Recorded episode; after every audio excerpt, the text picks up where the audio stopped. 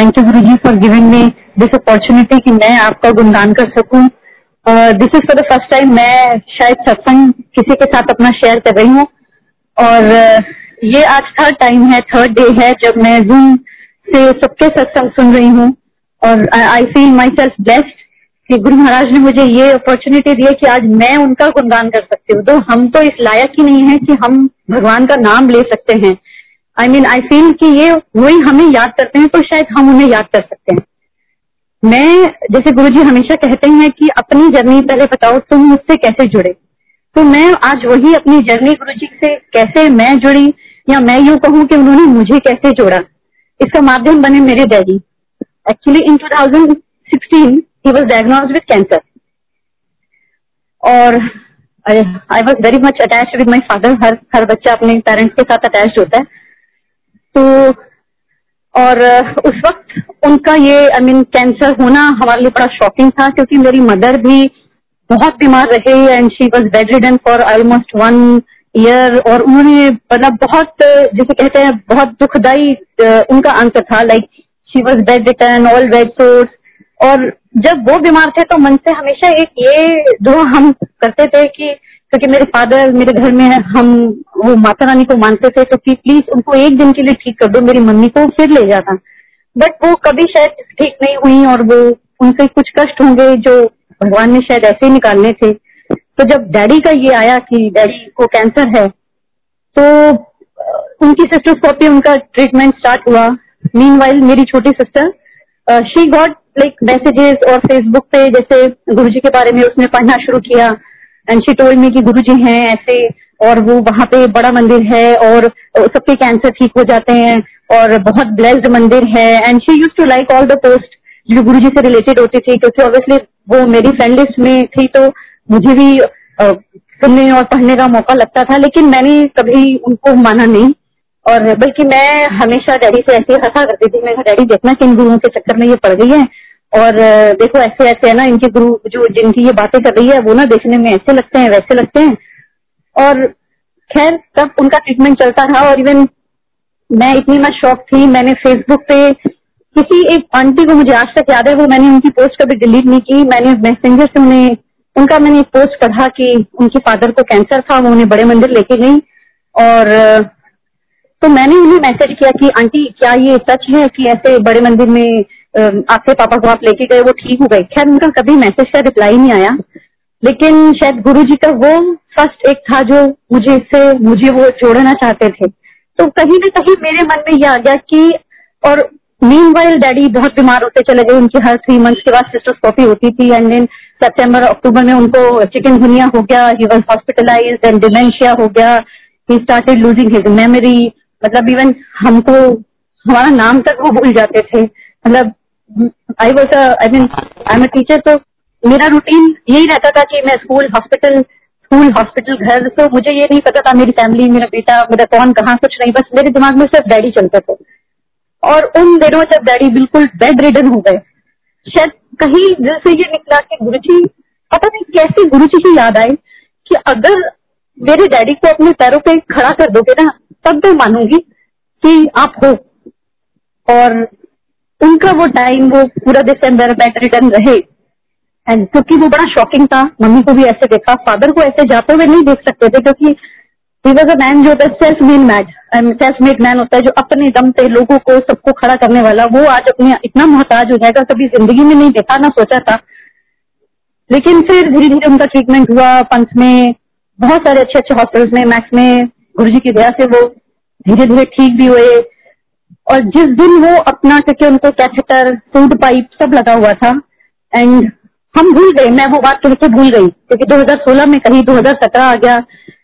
जिस दिन डैडी अपने पैरों से चल के अपना हॉस्पिटल गए, और क्योंकि गाड़ी हमारी बड़ी थी तो गाड़ी गली में नहीं आ सकती थी तो डैडी पूरा वॉक करके गली के बाहर तक गए और वापस आए। जब डैडी वो फ़ूड पाइप कैथेटर सब रिमूव करवा के ऑल ऑफ़ अ सडन मुझे वो मेरी कही हुई बात याद आ गई। कि शायद मैंने कभी गुरु जी से ऐसे कह दिया था कि जिस दिन मेरे फादर को अपने पैरों पे खड़ा करके दिखाओगे ना, उस दिन मैं मानूँगी कि आप हो। देन ये गुरु जी की याद दिलाते हैं। गुरु जी ने मुझे वो याद दिला दिया कि मैंने उनसे ऐसा कहा था, कहा इन द सेंस मन में ये बात आ गई थी। एंड देन क्योंकि मेरे सिस्टर ने तब बड़े मंदिर जाना शुरू कर दिया था, मैंने उससे रिक्वेस्ट किया।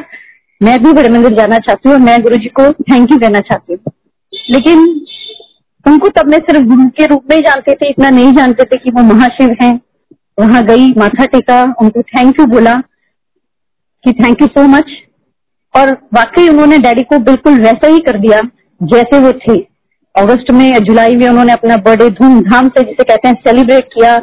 He was totally fine even when उनकी लास्ट सिस्टरस्कोपी हुई, उनका कैंसर भी नहीं था ही वॉज़ ऑल क्लियर फिर जाने का सप्ताह होता है सबने जाना है। 2017 नवंबर में he left actually he fell down उनका ब्रेन हेमरेज हुआ. ही वॉज़ अ वेंटिलेटर मुझे न्यूज़ आई कि ऐसे ऐसे फादर भाई डैडी गिर गए हैं और हॉस्पिटलाइज हैं वेंटिलेटर पे हैं। और दो दिन लाइक मुझे बस यही था कि अब कैसे होगा, अब क्या होगा। और मैं मॉर्निंग में ऐसे उठी और मन में ऐसे शायद गुरु जी का जाप कर रही थी, ऐसे मैं फील कर रही थी कि मैंने उनका हाथ पकड़ा हुआ है, डैडी का, और मैं जाप कर रही हूँ। पता नहीं मन से ऐसी आवाज़ आई कि गुरु जी ने कहा कि लेट हिम गो जैसे मेरे साथ जाने के लिए भी नहीं उनका हाथ छोड़ेगी, और मैंने उनका हाथ छोड़ दिया। जहाँ मेरा रूटीन होता था कि मैं हर दिन, हर घंटे डैडी के पास होती थी, उस दिन मैं उनके पास हॉस्पिटल में नहीं थी, मैं स्कूल चले गई। वहाँ मुझे न्यूज़ आई कि डैडी गए। और मैं डैडी के पास जब घर आए, और दो, मैं इतनी इमोशनल हूँ कि मैं अभी भी बोलते बोलते जैसे दिल भर आता है, लेकिन दैट टाइम वेन वो डैडी को हॉस्पिटल से घर लाए, सामने से। आई वॉज़ लाइक आँखों से एक आँसू नहीं टपका। आई डोंट नो हाउ कैसे मैं, उन्होंने मुझे इतना स्ट्रॉन्ग कर दिया कि मैं बस throughout the time period गुरु जी का मंत्र जाप करती रही। और वो सारे रिचुअल्स होते गए, सब मुझे कह रहे हैं, डैडी से मिल ले। तो अंदर से बस शायद यही था कि ये जो लेटे हैं, ये वो मेरे डैडी नहीं है। और तब मैं बिल्कुल नहीं रोई। पूरा दिन एक आँसू नहीं मेरे आँखों से निकला। फिर हम जब डैडी को लेके जा रहे थे, उनकी आखिरी क्रिया के लिए तो गुरु जी जैसे कहते थे, मोर के दर्शन बड़े शुभ होते हैं, हमें रास्ते में मोर दिखाई दिया। जो कि इतनी बिज़ी रोड पे था, कहीं ना कहीं शायद गुरु जी का यही मैसेज था कि उन्होंने उनको मुक्ति दे दी। उन्होंने उनको लाइफ भी ब्लेस की, उन्होंने हमें उनसे जोड़ना था, इसलिए उन्होंने उनका कैंसर भी ठीक कर दिया, उनको उनको पैरों पे खड़ा कर दिया, जो शायद हमारे दिल से, मेरे दिल से हमेशा निकलता था कि प्लीज़ उनको अपने पैरों पे खड़ा कर दो। वो ऐसे नहीं जाने चाहिए। और गुरु जी ने ये किया। उसके बाद जैसे कहते हैं गुरु जी के पास आप एक बार जाते हो तो आपको कुछ कहने की ज़रूरत नहीं है। बहुत सारी चीज़ें हैं लाइफ में उन्होंने जो बख्शी मेरी जॉब मेरे बेटे का एडमिशन इवन इतनी छोटी छोटी चीज़ें हैं। मेरे बेटे के एकदम हाथों में एलर्जी हो गई। सारे दाने निकल गए। एंड uh, मैं अपने भाई के घर थी। तुरंत मैं वापस आई मैंने और सपने में देखा गुरुजी आए हैं और उनको गुरुजी को मेरे मायके में कुछ लोग पकड़ के जैसे सहारा दे के लेके आ रहे हैं एंड उनको जैसे लेटाया तो मैं कह रही हूँ, गुरु जी, आपको क्या होगा तो गुरु जी के जैसे पैरों में देख रही हूँ तो उनके सारे जैसे दाने जो शायद मेरे बेटे के थे, कहते हैं ना, गुरु जी अपने ऊपर दुख ले लेते हैं। तो गुरु जी के पैरों में वो सारे दाने, और फिर मैं कह रही हूँ, गुरु जी, आपको मैं तेल लगा दू, हल्दी लगा दू, ये लगा दू, जैसे हम करते हैं ना कि हाँ ये क्या हो गया? तो शायद वो एक मुझे बताने के लिए कि मैं तो तुम्हारे इतने छोटे छोटे दुख भी अपने ऊपर ले लेता हूँ। आई मीन आई नो मैं ज़्यादा टाइम ले रही हूँ, लेकिन जैसे कि गुरु जी का लाख लाख कोटि कोटि शुक्राना है कि जैसे कहते हैं लाइफ से कोई कमी नहीं थी, लेकिन हमारे ग्रंथों में लिखा होता है कि गुरु के बिना गति नहीं होती। तो भगवान, मैं ये फील करती हूँ कि हम सबको गति देने के लिए आज गुरु के रूप में आके हमारी लाइफ की वो जो सबसे बड़ी कमी होती है उन्होंने वो भी पूरी कर दी। आई थिंक इसके आगे वाकई हम कुछ उनसे मांग ही नहीं सकते और हमें मांगना ही नहीं है। और दस साल बाद आज उन्होंने मुझे रियलाइज़ किया कि वाकई मैंने भी उनसे कुछ ऐसा मांगा था जो मुझे नहीं मांगना चाहिए था।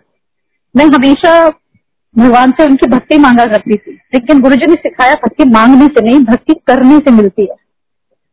और जब मेरा मौका लगा, मैंने गुरु जी से मतलब it was not Guru ji but जिस रूप में मैं उनको मानती थी ना मानती हूँ कि पहले वो मुझे राम या शिव के रूप में हम उनकी पूजा करते थे, आज हम उनको गुरु के रूप में मानते हैं। जैसे वो खुद कहते हैं कि हम सब एक ही है। तो वाकई हमें कुछ नहीं मांगना चाहिए, हमें नहीं पता हम क्या मांगते हैं, और he is the one who can decide the best for us बस आज मैं इतना ही, जय गुरु जी थैंक यू सो मच कि मैं आपको थैंक यू कर पाई हूँ।